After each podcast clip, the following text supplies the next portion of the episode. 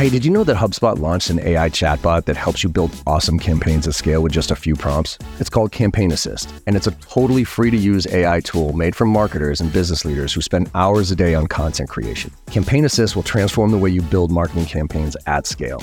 Craft personalized emails, ads, and landing pages in a matter of minutes. Just pick the content type, add key selling points, and let the AI take it from there. And the best part? It works seamlessly with all of HubSpot's marketing and sales tools to scale your output across email, social, and more. So AI your way to the most effective campaigns yet at HubSpot.com slash campaign dash assist.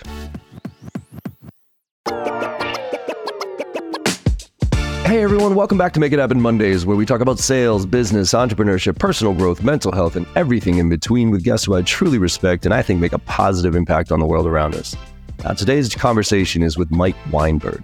And Mike is a consultant, coach, speaker, and best-selling author of The First Time Manager Sales. And Mike and I have known each other over the years since we play in a lot of the same circles, but we've never actually met. And it didn't take long for us to figure out that we share a very similar philosophy around sales and sales management. During this conversation, we focused on the core messages of the book and what it takes to be a great sales manager, specifically a first time sales manager. Nobody really tells you what it's going to be like when you go from an individual contributor to being a frontline manager, and there are very few resources out there to help you figure it out. We dive into the mentality, pitfalls, tactics, and the overall approach it takes to be a successful manager in sales and have a lot of fun with our shared experiences along the way. I hope you enjoy the conversation as much as I did. Let's make it happen.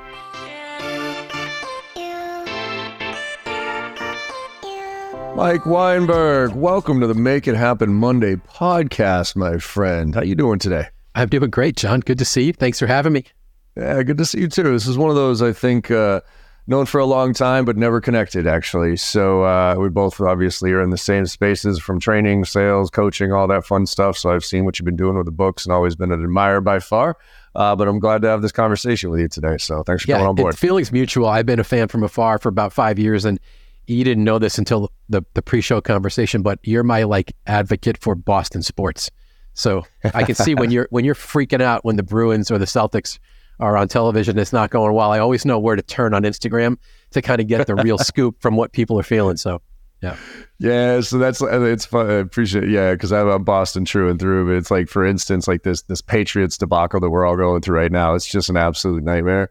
And you know, hear it on Boston sports all the time, but I, am right there with, unfortunately, with everybody. I love Bill Belichick, and I will be a fan. And I just wish he would hang it up because the game has obviously passed him by, and he's just not. I actually don't think, and this actually goes to coaching. We can transition to the conversation about coaching and, and management because I honestly think that that he doesn't know how to deal with this new generation of of players because historically you had people that just did their job, right? Like you came in, you grinded, like do exactly what I tell you to do, and we're going to be successful doing that. This new generation is just not like that, right? Like they don't have the respect for what he had created, know, history. He's not winning anymore, so people aren't paying an attention to him. And all these kids coming into the to the NFL are they have their own personal brand. So it's less about the team anymore, and it's much more about my personal brand, which I can under, understand, right? NFL not for long. If I was coming into League Two, I'd be wanting to do my thing. So the transition right now, and that's what we'll get into with management, is really interesting to watch based on Belichick and what's happening with the Patriots. You know, I never made that connection. It's funny when you even use the phrase "he was used to people that did their job." That that's the expression he's known for, right? I mean, I've seen the meme, the poster. I got the do t-shirt. Your job. I got do a your t-shirt freaking job. Do your job, and, and I everything it. works. Yeah. And yeah, it's it's it's a giant mystery to me exactly what's happened there, but it certainly could be the generational disconnect. It's weird to see someone who is that successful. And I don't, you know, you could talk about how what percent of it was Brady or not, and you know what makes a great yeah. sales manager, great talent goes goes a long way, yeah. right?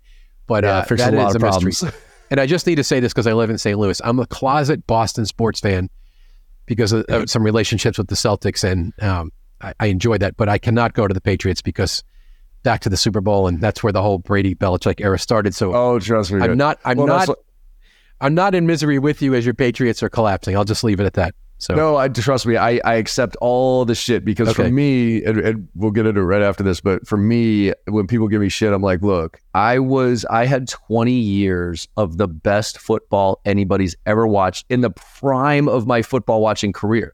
So like back in the two like early 2000s, I went to this. I went to the snowball game, the tuck rule game. I was at that game, and then on the bookend of it, I was at the Seattle Super Bowl when the interception, I was 20 rows back on the goal line and I saw that interception happen. So those two bookends of that incredible run. I, look, I don't care what happens on Sunday at this point. I'll throw my three games of glory on. I'll put my old Tedy Bruschi jersey and I'll grab my Sam Adams beer and I will just sit there and watch that all day. yeah, all right, Mike. Well, look, let's get. We're going to talk about management, right, with the new book that you got going out, First Time Sales Managers. But let's let's back up a little bit. I, I always love to talk about kind of your origin story. So yes, we'll we'll get into kind of from a business standpoint where you came from, but if you don't mind backing up as far as like growing up and and you know parenting that influence, because I really love to understand where people's kind of bug about sales came up, bug about entrepreneurship came up, and and nature nurture all that stuff. So if you could back us up, that'd yeah, that's fun. I don't get asked that too often, but my my I grew up in the home of my dad, who was a sales manager and then later like a big time New York City sales executive with big companies like Revlon. And I did not want to go into sales because I thought sales, which is, you know, it's funny now looking at what we're doing, um, was like, oh, you drive a company car and you stack nail polish displays and sell new line extensions or perfumes into drugstores, which is what my dad's salespeople did. And I'm like, that's not for me. I'm a business guy. You know, I was president of the business fraternity in college and like, I'm smart. Like, I'm not going to do that stuff. And I, I hated my first job uh, at a college. It was in a retail development program to be like, you know, some retail executive. I hated it. And I ended up getting a job at Slim Fast Foods when it was the fastest growing company in the world, when Tommy Lasorda was on TV. And uh, I worked directly for the owner of that company as his assistant.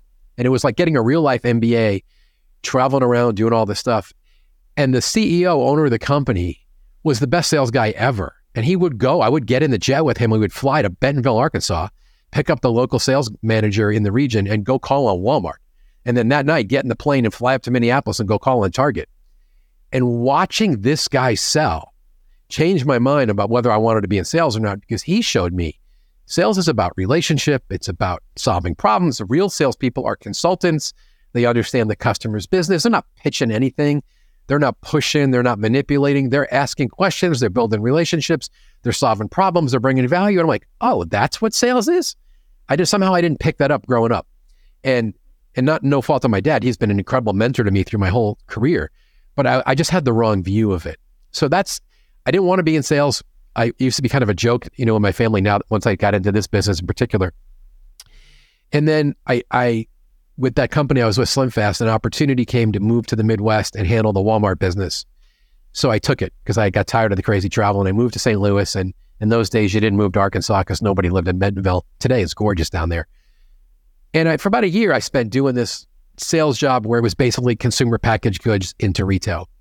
And I figured out pretty quickly that that wasn't exactly what I wanted to do. I'm more risk oriented and I don't mind conflict. And I wanted the upside of commission sales and I ended up pivoting out of that into businesses where I was a sales hunter. And I had a lot of success as a hunter. I think I had the natural DNA and I was, you know, not afraid of conflict and I was willing to push. Um, but I also had that mentoring between my dad and this guy that owned SlimFast about what does it look like to sell to executives and be a value creator, not a product pitcher. And that served me really well when you combine that mentality with the willingness to pick up the phone and initiate contact and interrupt people and not be apologetic and know that, you know, sales is a numbers game, but it's also a quality and connection game.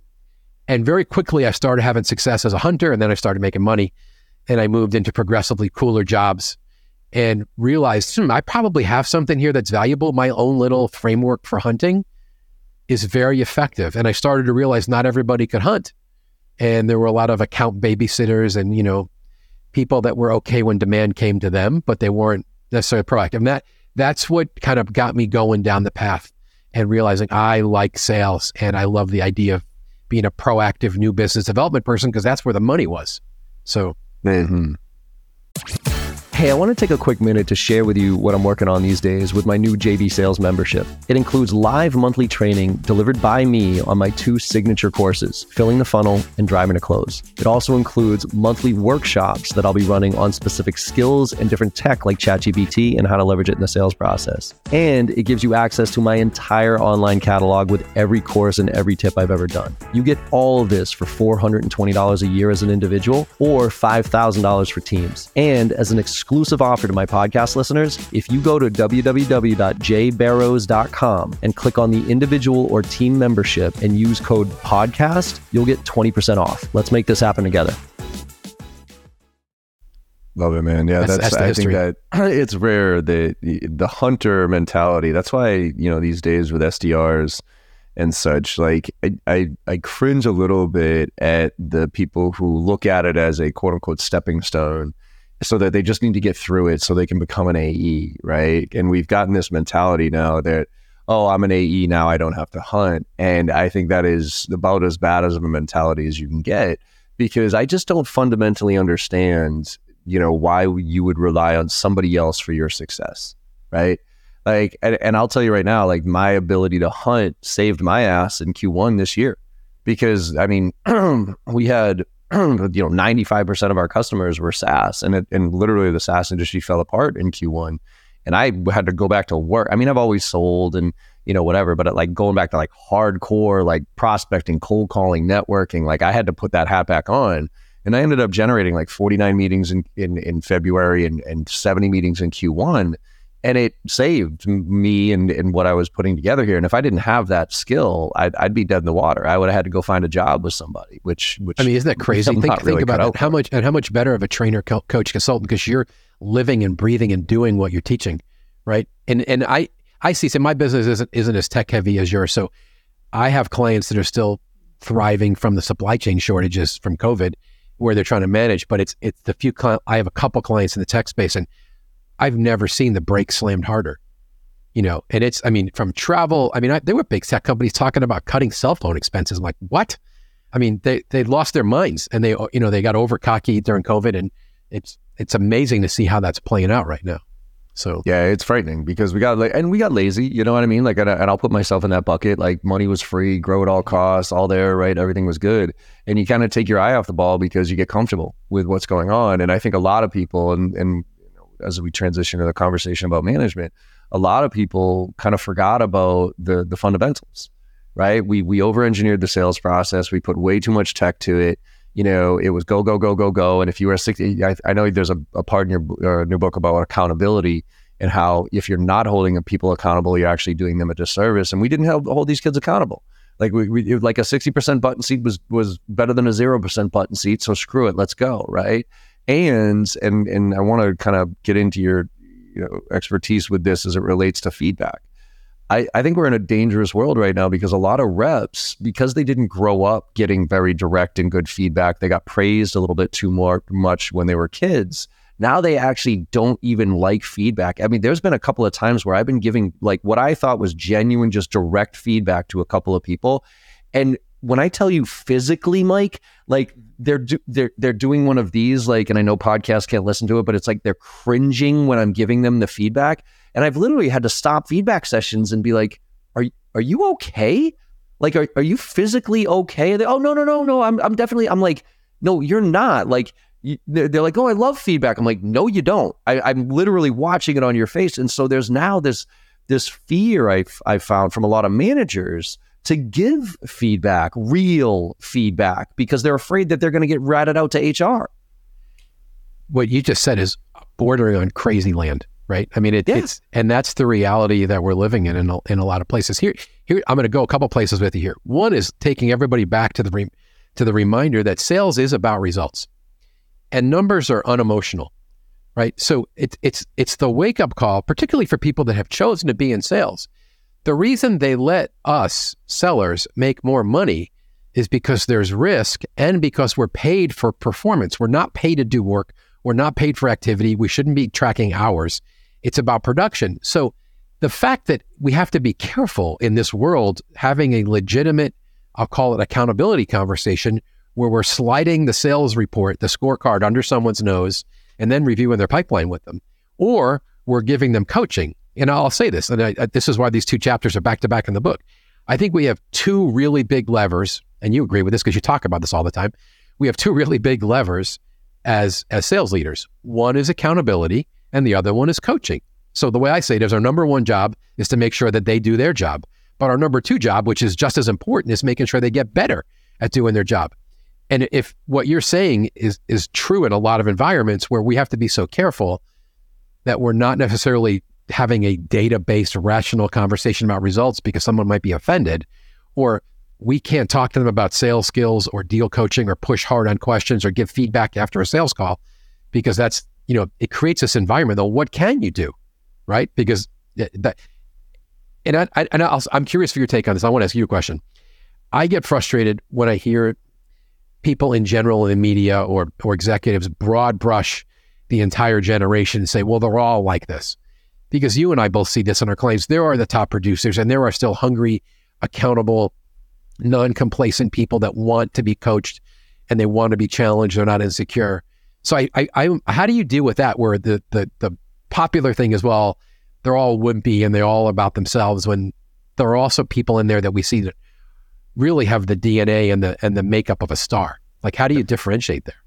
Yeah, so I think that I mean I will say like if you want to generalize a lot of things, I'm seeing a generalized trend towards a lack of accountability, a lack, you know, uh, right? But you're spot on, and I think this is why we and and this is again part of your book. We have to be so hyper focused on on hiring right now and hiring the right type of person because we didn't really pay too much attention to hiring for the past 10 years, at least in the tech and the SaaS world. We just hired anybody and everybody that could fill a seat. And if you had a little bit of experience and you're okay on the phones and you could do the job, you got the job.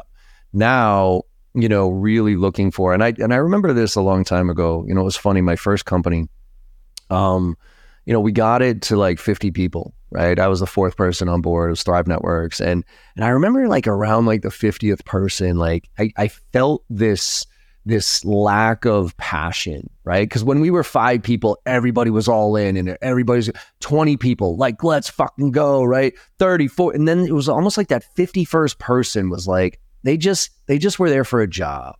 And it frustrated me as a young 23, 24 year old quote unquote leader.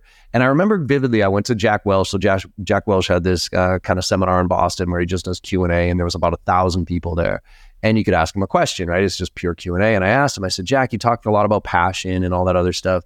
I go, you know, 50 people, it feels like that 51st person just doesn't have the same passion. And I asked the dumb question that I now know is dumb, which is, hey, how do you instill your passion on somebody else? And he goes, you're looking at it all wrong. You can't. He goes, he's like, there's no way you can instill your passion. You have to hire for that. And literally that moment changed my entire perspective on hiring because now I, I don't care. I could I couldn't care less about your your background as your skills and your you know if you came from the industry or anything like that. I look for passion, drive, grit, the coachability, things that I can't teach. Right? I can teach skill. I can teach all these other things. I can't teach drive. I can't teach passion. And so I think I think if I were to if I were to generalize, I would say that I am a little bit concerned about this overall generation when it comes to work ethic. I, I am going to put that blanket because I think on average we're seeing a lot more, but it's also because there's a lot more options for people to do. And so if they don't like something, they're going to go find something else. But I think when it comes down to it, obviously, it's all about the individual and about making sure you have the right individuals on that bus that can be coached, that can be trained, that do, do take development, that are open to feedback. Yeah. So let me ask you this on, on this topic. And mm-hmm. you're more in touch with the, this generation and more in touch in tech than I am. But this is what drives me crazy. In the in the world we've been in the last whatever decade or so where we need to create safer places and we need to be a little more careful in terms of how we lead people.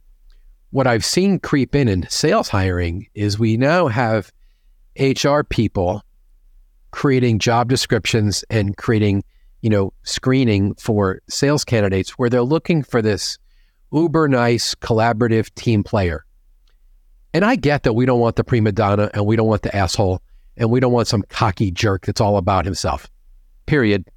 New paragraph. Having said that, comma, I want sales killers more than I want collaborators. And I feel like we've gotten a little bit lost on remembering who the tip of the spear is. And even go, go to the SDR world. These people are in the battle every day getting the shit kicked out of them because that's part of the game. And the one who is more resilient and could make it a game and doesn't take it personally and understands why they're doing it because they keep their eye on the prize and they're not conflict averse and they are competitive and they do watch the scorecard and they're willing to, you know, when someone, when you're prospecting and you get that initial no, and to me, that's just like a pause, like, okay, well, I hear you, but let's visit anyway, or let's get together because you're going to get a lot of value. Let's set this up like I'm not running and turning tail when someone gives me a rejection. I'm going to dive in because that's what assertive sales hunters do. Do you see this mushy weirdness that I'm running into where the HR people are trying to hire that, you know, everyone hold hands and sing kumbaya? And I'm like, I get we want to be nice, but that's not the attribute I'm looking for in a sales hunter. Well, it's tough. So, so yes, and um, I think the sale is changing. The and obviously, you know, let's put a huge caveat on this. It depends on what you sell and all this other stuff, right? Whatever, um, and who you sell to. But I think sales is shifting quite a bit in the sense that it used to be the the the hard driver, activity driven, go go go, get people into the funnel, be really aggressive and and go, and and you can make that happen. And I think still think there's room for that without question, but the tolerance for the client these days of the experience of the sales experience. I was there's a Gartner report that I've I keep talking about where they just came out with it. On average, they averaged out boomers, millennials, and Gen Xers, and they said on average, 43% of people B2B buyers want a rep-free experience. They do not want a sales rep involved in the sales process. Now, that that's the bad news. The good news is is that uh, of those 20 of, of the 43% that didn't want a sales rep involved, they had a 23% higher regret rate in whatever they bought. So they regretted more of what they bought. So it's obviously that there's room for us. But I think that the team environment selling is actually coming coming starting to evolve a little bit more. So you're starting to see instead of a segmented because look, let's be honest, the the predictable revenue model is a disaster for from a client standpoint. Nobody wants to be handed off five times before they actually talk to somebody who knows what they're talking about. It's inherently frustrating to be qualified six times over, right? And so there's a there's a backlash to that, right? So now we're moving. You're seeing more pod oriented stuff, account based marketing with pods, and there's handoffs that are more associated. So I think that leans more towards you have to be more consultative, you have to be more team oriented, right? But there's still, I do agree, there still needs to be that tip of the spear. It's how do you balance that tip of the spear with the values that are right for not being a douche and being that go getter that that goes gets because I think a lot of times that's in conflict, right? It's rare to find somebody who's like, "Fuck it, I'm going hardcore at this." Oh, and I'm a pretty good guy and I can work with everybody else. Like it's it, it's rare yeah, that's to so find insightful. that combo because it because it is this tension, and and I kind of separate it between when we're prospecting and then once we get the opportunity started. Yep where I go back from from I'm a dog on a bone trying to get the meeting. Now I'm like this right. chillax, consultative. Let's see if we're fit. But but I I resonate with what you're saying because the buyers are frustrated because everyone's coming across either like an amateur or like a vendor or a pitchman or a pitchwoman. I'm not seeing, and everyone's talking about it, but I'm not seeing good consultative selling. I'm not seeing dialogue. And you you just put a post up recently in the last week or so on LinkedIn talking about demos and timing and discovery in the right way. And I'm like, yes, preach, because the re- part of my feeling of what where you quoted that Gartner stat is because sales leaders aren't coaching. Let's go back to where we started, right? They're not coaching and mentoring. So people sell like amateurs, show up and throw up, spray and pray, demo first, click, click, click, hoping we hit on something, but there's nothing to tie it to because there was no discovery prior to the meeting or even in the meeting. So we, we end up with these people that look like vendor pitchmen, you know, just circus animals doing a demo as opposed to someone who actually cares, who's authentic, who maybe did a little work on the front end and tells a relevant story, right? So that's where I'm like, ah.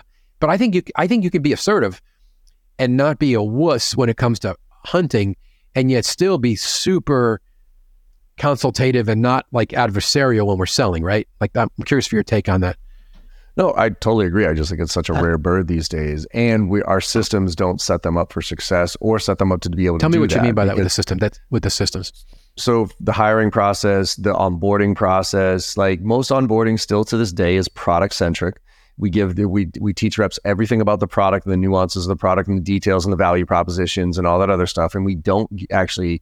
And, and look, I'm all for making sure a rep can run through the slide deck, right, just so they can get badged and they're certified. So I understand how you can present this.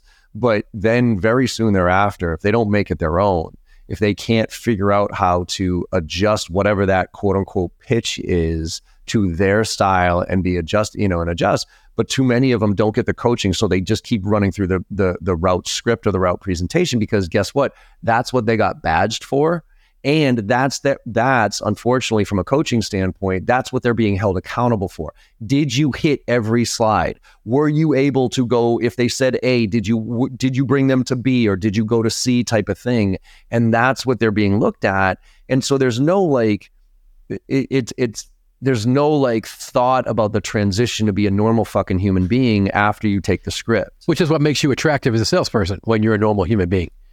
So, yeah. So here's here's my frustration and, and question. I almost feel like I'm interviewing you now, but I want your take. Like, it, this is so cool. If the two most important things a sales leader could do is hold people accountable and coach, and coaching takes a lot of forms, right? Whether it's pre-call, in-call, post-call, deal strategy, skills, whatever.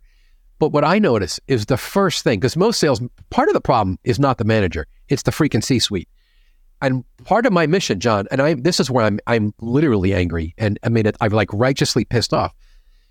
I think so many sales managers are working 60, 70, 8 hours, 80 hours a week, processing 236 emails a day because the idiots above them have lost sight of what the sales manager's job is. So they're buried in all this crap, and particularly post Where they're dragged into virtual meeting after virtual meeting. Sit on the product meeting, sit on this meeting, come here, come this. And then they give them these assignments, and then the freaking CFO sends them. Now I'm pissed off.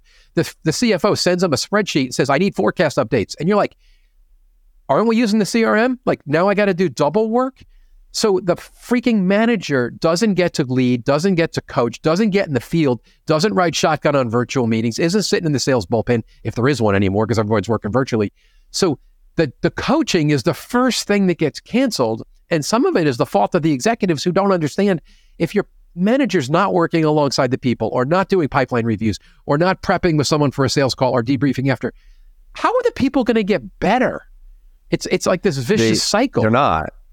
They're not. It's the 10% that can get better because they're going to take it upon themselves to do their own stuff, right? So I think it comes back to the debate though on, you know, you had said earlier about the results, right? Like sales is a, should be a pretty objective uh, profession. I mean, you either hit the numbers or you don't.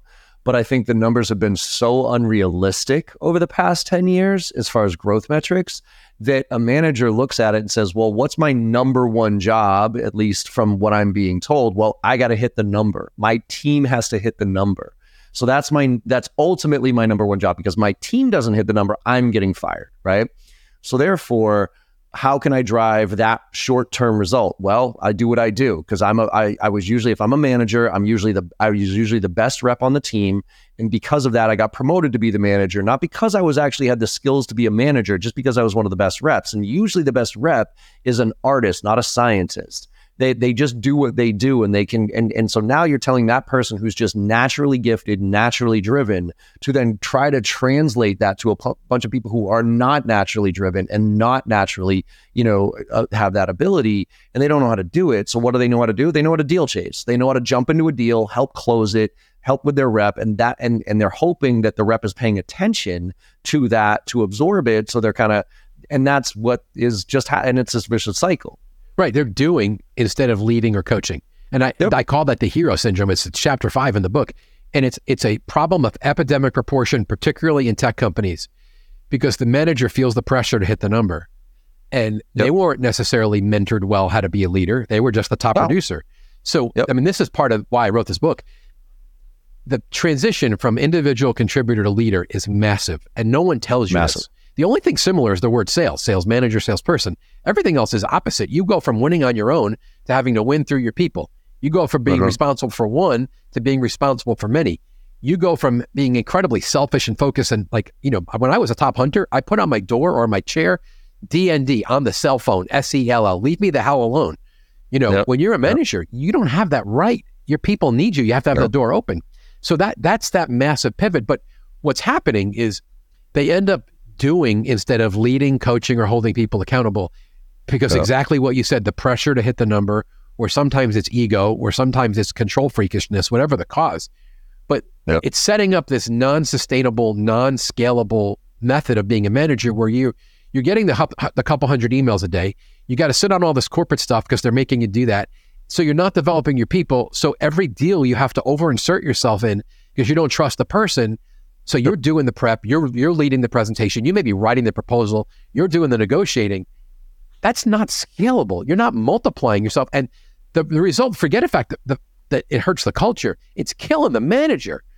Oh, what does your home life look like? Like, you know, All right, taking a quick break here to highlight some of the other incredible podcasts on the HubSpot Podcast Network. You have to check out the Science of Scaling podcast hosted by Mark Roberge.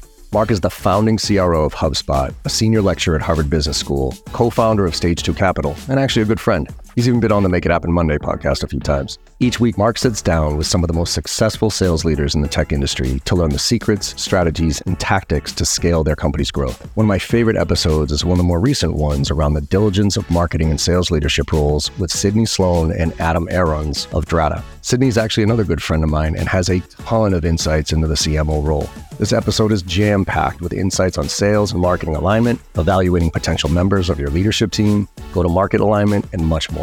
Listen to the science of scaling wherever you get your podcasts. The stress level on managers right now is off the charts. And so so let's start with this though. What are those characteristics, right? Like cuz there's characteristics of being a top sales rep and being a top manager are like you said are different because it's just a different role. But historically, it's like you've made the numbers, you've done the job what are the things that you look for in like say you have a team right now and you're looking for a manager within a group of 10 reps right? And they're all varying degrees. Some are better than others as far as their numbers are concerned. Some are jackasses some are but like for you as a like an executive leader looking down if you were to pick the the the rep of those 10 what would be the characteristics you would look for outside of results? Let's let's assume that they're either consistently hitting them or you know every once in a while they miss but they're not throwing eggs then they're not blasting it out of it they're not the number one rep but they're hitting their numbers give or take. What are the characteristics you look for to make that transition a good one? That's such a good question. I, I think some of it has to do with leadership attributes but at the first level the first thing i'm looking for is someone who understands how to subdue their own ego. Because i would argue that an, an oversized ego is a pretty good thing for an individual contributor. I want you to have a little swagger and cockiness and rub off, you know, and be a little Teflon like when you get people criticize you. Like big ego works in sales as long as you're not pissing off your customers, you're not ridiculously cocky. It doesn't work at all when you're in the management role. The the manager that wants the credit and the limelight and to be on the stage and to be taking credit for the results and get all the glory, that gets old really, really fast. So if I'm trying to pick the leader of a team, I want someone who actually can express to me they get their thrills by seeing someone else succeed. They don't have to be the one on the stage. They could be the one behind the stage clapping quietly, knowing that they coached them, they whispered in their ear, they challenged them, they held them accountable, but someone else is going up on stage to get the trophy. And if there's a way to find out who, you know, gets their jollies, like whose boat gets floated when they see other people win, and there's like a little bit of a servant sacrificial leadership bone in the person who really wants to see other people do better than themselves. And and that along with, you know, there's a fancy word, but followership. Someone who has those natural attributes that people are drawn to them or will run through walls for them because they demonstrate that they care and they're there to support. And you know, one of the one of the things I talk about in the book is you got to get to know your salespeople well enough that you can treat them differently. It's okay to discriminate, you know, not based on race or gender, right, or religion or age. You, you discriminate based on performance and on style. And if you know some people get, you know, their jollies and get really motivated when you treat them this way, then do it. And if you have someone who's really, really good, you may bend some rules for them. There's nothing wrong with that. They've earned it because they're they're they're performed at a certain level. So, back to your question, it's followership and it's the ability to show some humility and get excited about winning through others. If we could identify who that person is, because you don't necessarily need the biggest sales nerd, trainer, technically competent manager, because the heart is as important as the skill. And holding people accountable and giving them some feedback and pushing on them, that doesn't require being sales trainer expert, nor does it require being the most driven, you know, kick-ass number one producer. And I, you know, on this topic, and I'm curious for your take on this. I am regularly having conversations with top producing salespeople, re- asking them to rethink whether they really want to go into management or not. Is it their ego that's driving it, or is it because it's not necessarily more fun and you might not make more money? So it's I, am I'm, I'm always on the side of the salesperson. Like, are you sure you want to do that? You want all the politics? You want all the admin? Yep. You want all that burden? Or you want to just go have some fun and make some money because that's what you've been good at. Right. So and I think that's not what enough leadership does in general is like literally mapping out what management really is. Not not just because that's the next step in your career because I think so many people just go through the motions of what they're supposed to do next oh, well, I'm a top performing rep. I'm supposed to be a manager. Then I'm supposed to be a VP of sales. Then I'm supposed to be an executive, right? And you got to back up and say, is this something that you really want? Right. And I, and I don't think enough of it. It's almost like now, have you read Jolt Effect actually recently? So Jolt Effect is a good one. And I, and I, yeah, and I'll make the co- correlation here with you, which is de-risking the situation. So Jolt Effect is the same group that uh, uh, Corporate Executive Board who wrote, you know, Challenger Sale, Challenger Customer, all that. And Jolt is something interesting. They got me thinking about the the idea that, you know, everybody talks about how no decision is our biggest competitor, right? People uh, no decision. But it's really not no decision, it's indecision because there's so many options out there that people are afraid to make the wrong choice. So our job is to de-risk it for them. So for instance, you know, I used to say, you know, we're all good at reverse engineering a sales process, right? Oh, you want to go live date on January 1st? Well, there's two weeks to do this, two weeks to do that, da da da. So if you want to go live, like, then we got to sign this week, right? And then there's the, so, okay, cool. Now you have that date. Um, but then there's the, how do you get rid of no decision? Well, you ask the question, well, hey, just out of curiosity, what if we don't go live on January 1st? Like, what's the impact of the business, right? That's trying to understand what no decision is. But what Jolt Effect got me woken up is, um, what if you make the wrong decision? Like, what if you choose wrong here? What does that look like? Because, and it's counterintuitive because in sales, we've all been taught to paint the beautiful outcome picture and then back into it, right? Well, let me, sh- let me paint this picture of how beautiful your life can be with my solution once, and then let me show you how to get there, right? Because you're painting this euphoric state, you're trying to show that vision. But now nobody believes that vision, right? So now you actually start, I, what I've started to do is literally start asking, hey, Mike, so literally like what happens if you choose wrong here? Say you choose the wrong sales trainer and it's a dud and it whatever like what does that mean for you you personally? What does that mean for the business? And that's where it's this like this open therapy session. And and a lot of people are scared because they're they're scared to like get the person thinking about worst case scenario but they're thinking about it anyway. So let's bring it up to the, the let's bring it up to the surface. As it relates to reps i would do the same thing. I'll be like hey, management, this is what management is. It is not pretty. You're going to get way more responsibility. You're going to have to do way more shit. You're not going to get any credit. Um, it's all about everybody else, not about you. You're probably not going to pay. You know, da, da, da. So let me map out this bag of shit that you're about to to get into here. Are you cool with that? And if I can basically, if if like I am, it's almost like I disqualify more than I qualify now with clients. Like once you fit the mold, I then start asking all the questions why you shouldn't do business with me. I start leaning in on the stuff with management of like, look, let me literally tell you all the shitty things that you are about to face. And if you're cool with that, now let's make this trip. But if you are not cool with that, do not jump into this field. Stay an individual contributor. I love everything about that. I love the analogy for this particular situation. And I'm also just thinking as a salesperson, you know, when you come across like that, you're selling from such an abundance mentality. You know, you're you're communicating, I don't need this. And I want to make sure that you know what you're getting into with me here. And it's yep. like this human, normal connection, like real people being honest with each other, which is just okay. really attractive compared to the the glitzy, hyped pitch. Like, it's all going to be perfect. Right, no, right. It's, it's like it this is, is, more reality. Yeah, yeah. It, it, does take, it takes guts, though. It takes a salesperson who understands themselves and is is willing to go there. A lot of times when I ask salespeople, "Why don't you do better discovery? Why don't you ask these harder questions?" and they really they get honest. They go, because I don't know what's going to happen in that conversation. I'm more comfortable going back to my demo or my pitch because I know what to do there. If I ask a question and they tell me about some crazy thing they have going on, then I'm in a conversation and I'm like, yep. exactly, that's the idea.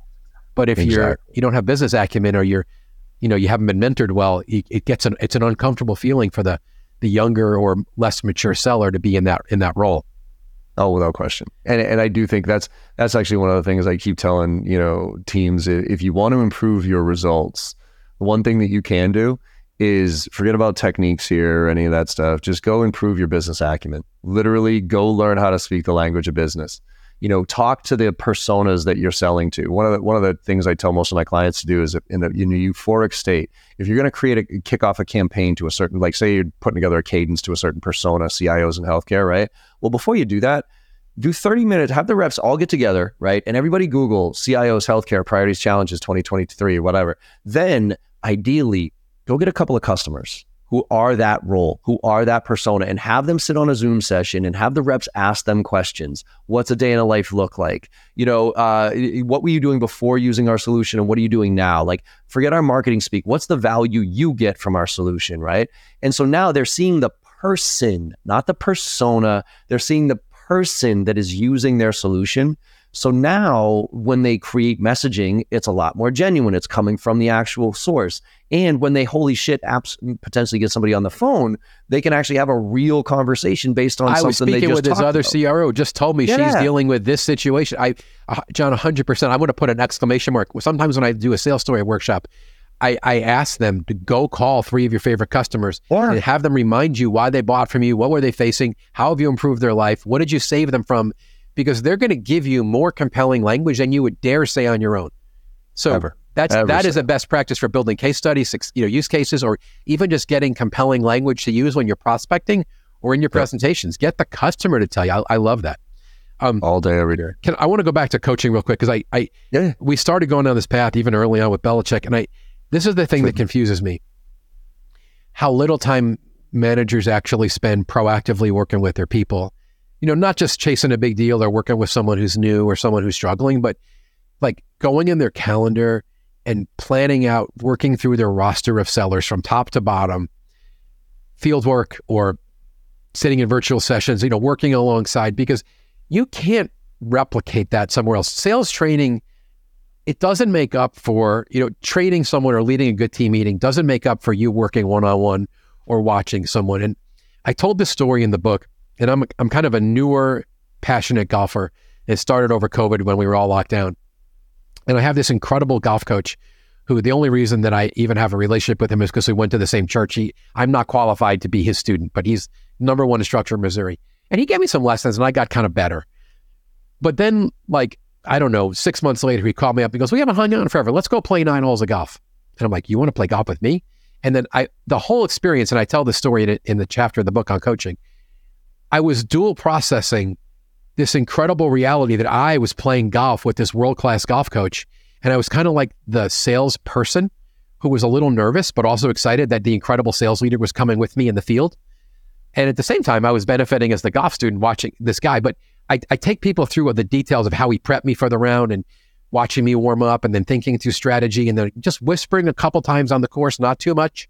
And then after we went out and had dinner and he started like painting a picture of what I could become and giving me some critique. And I was like, this is the greatest thing ever. And my takeaway from that whole experience was this question I asked, and I did a blog post on it. And that's why I put made such a big deal about it in the book. If sales managers would do for their people what my golf coach did for me in a couple of freaking hours, just working alongside, watching with me, challenging with me, asking me questions. I went out the next day after he played nine holes and I played 18 holes with a buddy. I broke my personal record by four strokes. And I'm telling you, the only reason is because I was asking smarter questions. I prepared differently. I thought differently. And I had this incredible vision in my head of the golfer I was becoming because my coach told me that. And I think, could you imagine if managers would do that level of prep when we work with our people or that much debriefing after, not just bless them and envision them, but also give them some good critique? Wouldn't a bunch of that stick for the next time they were out selling by themselves? And I, I just want to plead with managers like get in your calendar. I know your company's burying you and all kinds of other nonsense, but if you're not working with your people and you're not watching them and you're not giving them feedback or helping them prep, how are they going to get better? And you know, you could hire us to train your people, and that that's great, but that's not necessarily the answer. So I just I, I I'm pleading with managers to please. You got two levers. You can hold them accountable, but then you got to help them get better. And I'm also so, and with that, I think it's also important not only just to do the ride alongs and, and kind of get on their calendars, but also to a certain degree lead by example. And when I say that, you know, the story that I have on this is when I was, you know, I just sold my company to Staples, right? And I was big man on campus. And and so now I'm at Basho, right? The training organization that I joined. And I'm just a little trainer, right? I'm I'm not on the executive team anymore, whatever. And I remember vividly, I'm sitting there, we did Friday afternoon call blitzes, right? And I fucking hated them. Like I absolutely hated Friday afternoon call blitzes because I'd rather be golfing and whatever, right? So I wasn't, I was shooting the shit with a guy next to me on the cube and I was talking, right? And my, my manager comes in and he goes, Hey, Barrows, you know, how many cold calls you make today? Like he was calling me out, right? Now, this is a fireable offense. I, I, I absolutely should have been fired for saying this, but, but uh, you know, me being an asshole that I am, I turned to him and I was like, I don't know how many, how many cold calls you made today. And he was like, "Dar- dar-" and I, you know, I totally embarrassed him in front of because it was in the bullpen and everybody heard it. So again, that he should have pulled me right into his office and been like, "You must, you go out there and fucking apologize to me, or else you're fired right now." Like he should have done that, but he was a pussy, so whatever. Um, but anyways, he he he was like, "Dar, dar, dar." He's like, "Well, I show, you know, I, I closed a million dollars this year." I go, "No, no, that, that wasn't my question. My question was how many cold calls you." And the reason I said it is because he had never showed me how to make a cold call. I had never seen him make a cold call. I had never, and he was barking down orders at me. And I sat there, and now, now that was me being a jackass, right? But I was trying to make a point. Now, the bigger point is that the following week, I'm sitting there in my cube, and his office was right behind me, right? He had his door open, he had his headset on, and he was making cold calls. And Mike, when I tell you he was one of the best cold callers I had ever heard in my fucking life, I was like, holy shit. I immediately put my headset on and I immediately went to work because I was like, fine, like, okay, like, wow, he can actually do this. You know what I mean? And you had said earlier, as far as a trainer is concerned, like me putting my hat back on and going back into training, I think the reason I'm an effective trainer is because I'm in the shit with everybody. I'm making those calls. I'm I'm negotiating my own deals. So when I train, it's not because I read it in a book or I put it on a PowerPoint slide. It's because I literally am living with it. And if you right now specifically with everything that's going on in sales and how much we're in this transition world, if you are not in the game, if you are trying to teach me something that you learned 10 years ago that you were trying to apply in today's environment, but you haven't tested it out or you haven't been in the game, it's going to be real, real hard for me to actually pay attention to you. Brutal. Absolutely. It's even why with my clients, sometimes I still get in the car and go pop in a sales call Yeah. to watch what's happening because I can mm-hmm. contextualize what I'm talking about with the sales team. It, if you're not doing it, you're screwed. And I, I some of my most painful experiences, I, I think people like me, my followers, because I'm transparent. When I lose a big deal, I go public Oh. with it. I lost this giant Yeah, deal, too. and I and I said, here's where I didn't follow sales process. I knew there was this other senior executive from out of the country, and I never pursued him. And my people kept telling me it's all good. I mean, I went. There's one deal I told the story. I went out and spent ten thousand dollars on two business class uh, tickets to go over to the UK. I was going to turn this business trip into an anniversary trip with my wife. I was so confident I was getting the deal. My people were whispering in my ear. I went and bought the tickets, figuring, well, I'm at least going to get reimbursed for mine. I didn't get the deal. And it was because, you know, I wanted to blame them. But at the end of the day, after uh, two days of being pissed off, I said, you know what? I knew there Yep. was this other executive and I never pursued him. And it's my freaking fault. And that's when you're when you're in the game, you know, and you when you're teaching is so much more credible because we're we're in it. So, so let me ask you. I mean, with the advent of Gong and all these recording co- tops, like there, there's a certain point where that's kind of like a ride along. So, what is your perspective on a ride along, ride along, where you're in the bullpen with the? Re- and when we talk about ride alongs, that could be actual an actual physical ride along, or sitting next to somebody in a car, right? They're sitting next to somebody on the, at, at the at the at their desk. Um, and so now we got Gong, so it's kind of like a ride along. I get to listen to it. I get to understand. I can do coaching that way. So, what's your take on like like list like active listening in the moment versus listening in a Gong call and providing feedback? I've never been asked this question and I love it. I- I'm going to give a couple different perspectives. I'm a fan of in person, right? So if it's if it's an inside salesperson, I love the idea of sitting with them or sitting with them in a conference room or however you're doing, so you're in the moment. But I think that Mhm. the tools and use the example of Gong is great. But here's what I don't see managers doing who do have that tool. I see them sending emails, like giving some feedback or being critical.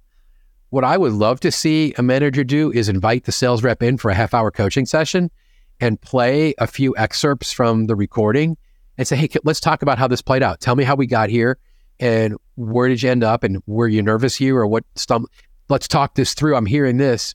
Okay, now that we've talked about it, what other options could we have done? Like instead of just using the recording against them, which is how I kind of see, if you used it constructively as if you were in the meeting with them and having a good debrief after.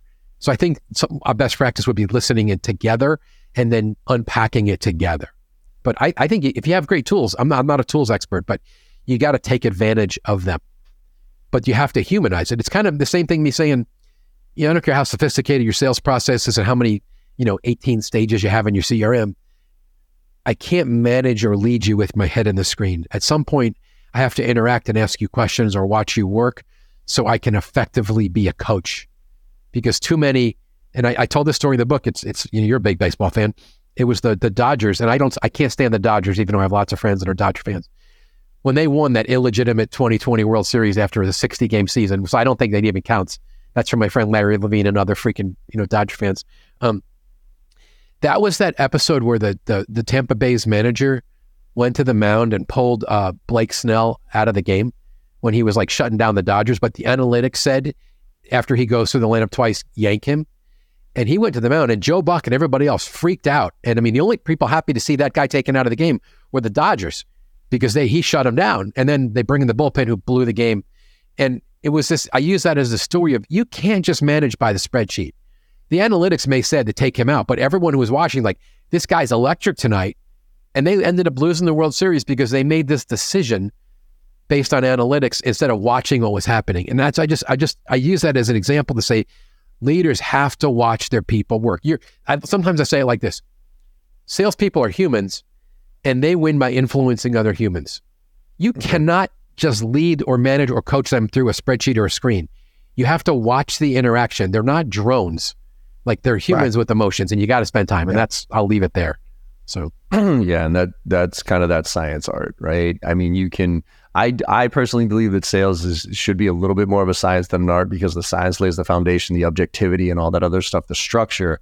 But the art is the individual attention. The art is, you know, that that X factor that you have to look for that that you have to pull out of people by coaching, right? Because in you know, my let's go baseball, stay there. It's like it's like Billy Beane in the in the A's, right? They sabermetric. They they literally scienced out the entire fucking game, and they got almost to the World Series with that approach, with a bunch of ragtags and and no money, right? And great for them, but they never really got they never got it right. So what happened? Well, the Red Sox, the Red Sox took Billy Beane's system, and then they added David Ortiz and Manny Ramirez. You cannot explain David Ortiz. You can't. He is clutch and there is no explanation for when that man stands up in the biggest moment in histories and crushes a grand slam. You just can't explain that. And there's something about that that natural innate ability and that art form that is necessary from a coaching standpoint to pull out of people as opposed to overanalyzing and over sciencing the entire process. So good. And just for the record, I was at game four of 2004 when you broke the curse of the Bambino. I was here in St. Louis and I was uh, hugging the Red Sox fans. You were all crying because you know it'd been however many thousands of years since you won a World Series. Yeah. I was at that. so game. you were at the you were at the St. Louis one. You I was at, at St. Louis one? where you won in, okay, in four games. You swept us. So yeah, yes, that was a foregone conclusion. But but you, so my my claim to fame on that one is I actually wasn't at game four of the Red Sox Yankees because I gave away my fucking ticket when they were down 3-0. They they were yeah. down 3 yeah, They got yeah. beat something like 16 to 4 the game before. And I vividly remember the bar that I was in. I was like, you know what? I am not going to be at Fenway when we get swept by the Yankees. Fuck this shit. I held up my ticket for game four. And I was like, you know what? Who wants it? And quite frankly, nobody wanted it. I had to give it to a friend who gave it to a friend, right? And then I had game four up on, right? And I was just, you know, doing housework or whatever it is. And I'm watching the game. And it's the end of, you know, it's bottom of the ninth. And I'm like, there's no fucking way they're going to win this game, right? And Dave Roberts steals the base. And no joke, Mike, the, the hairs on the back of my neck stood up. And I was like, oh no. And, and I felt, I was like, all right, fine. They won one game, you know, but, and that game literally ended up being the greatest game in Red Sox fucking history. It's a great story. So it's a great story. I feel I, I say I did my part. I, I feel like I'm that important in the universe that if I was there, they would have lost, right? Yeah, too funny. It's a great story. Now, this awesome. is a fun conversation, well, look. Uh, yeah, Mike, I think you and I could obviously talk for, for days about this. Um, the book, um, First Time Sales Manager, I think a lot of people, whether you're a sales manager or not, I think you should take a look at this to understand what it's really all about.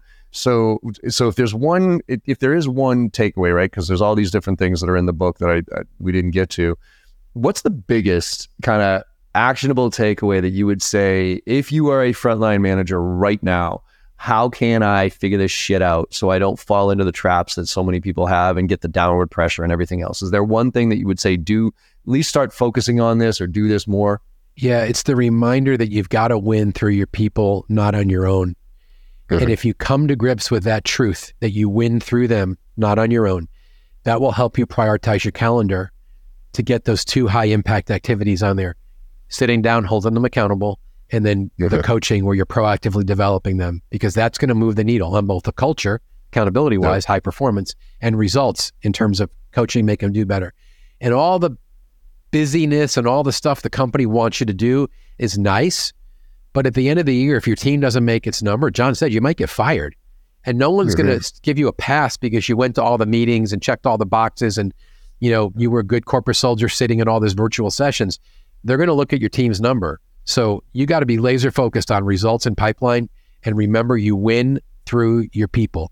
And if you don't master that, you're never going to enjoy the job and you're never going to have any quality of life because you'll work 80 hours a week. So Yeah. that's the bottom line there.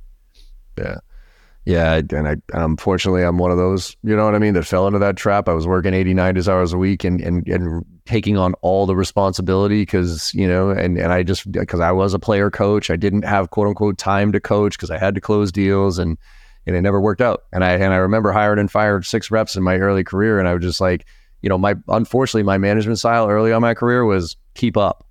It was literally keep up. It's it's if you pay attention, I will teach you everything, but you got to follow along and you got to pay attention to what I'm doing right now because I don't have time to slow down and, and actually do this. Um, and obviously, that's not exactly the best way to to approach the growth and scale. To use to your point earlier of of a really really good functioning, well functioning team that drives results on a consistent basis. That's really good. Yep. Yeah, man. Awesome, Thanks Mike. for having me. This is a total treat. Yeah, it's a fun conversation, Mike. Where where can people find out? I mean, obviously, there's uh, Amazon, right? First time sales manager. Anywhere else? Uh, first time man, first time manager sales. Yeah, first time manager sales, and uh, it's on Amazon. Lots of reviews already there. You can check those out. You can find me at mikeweinberg.com, W E I N B E R G. And on the socials, it's Mike underscore Weinberg. So that's where they can check it out. Perfect. Well, appreciate you coming on, man. Let's let let's have another conversation sometime here soon because I look forward to it, and good luck to your Celtics this season. Yeah, we'll see. They got to crack through that nut. They got to get Uh, there. it's a I big think this is trade. the year they do it. We'll I. I think this is the year, But, too. uh, okay, all right. So everybody, thanks for joining. Hope you enjoyed the conversation as much as I did. And like I always say at the end of all these, look, go out there and make somebody smile today. Because no matter how bad your day goes or how bad you think it went, you go out there and make somebody smile, and you know you had a good day. So thank you all very much, and I'll see you on the other side. I hope you enjoyed that conversation as much as I did. With your support and our incredible guests, we're one of the top sales podcasts out there right now, and I can't thank you enough. Now, to keep the momentum going, it would mean the world to me if you could go and leave a five star review on your favorite podcast platform and share some of your favorite episodes with your network. Also, check out my new website, jbarrows.com, where you'll find even more ways to engage. There's a ton of free content, and you can also get trained from me directly as an individual or for your team. Look, I'm out there selling every day just like you are, and I'm doing my best to stay on top of all the latest trends in sales and technology. So if you're looking to level up and you give a shit about this profession of sales, let's connect and make it happen together.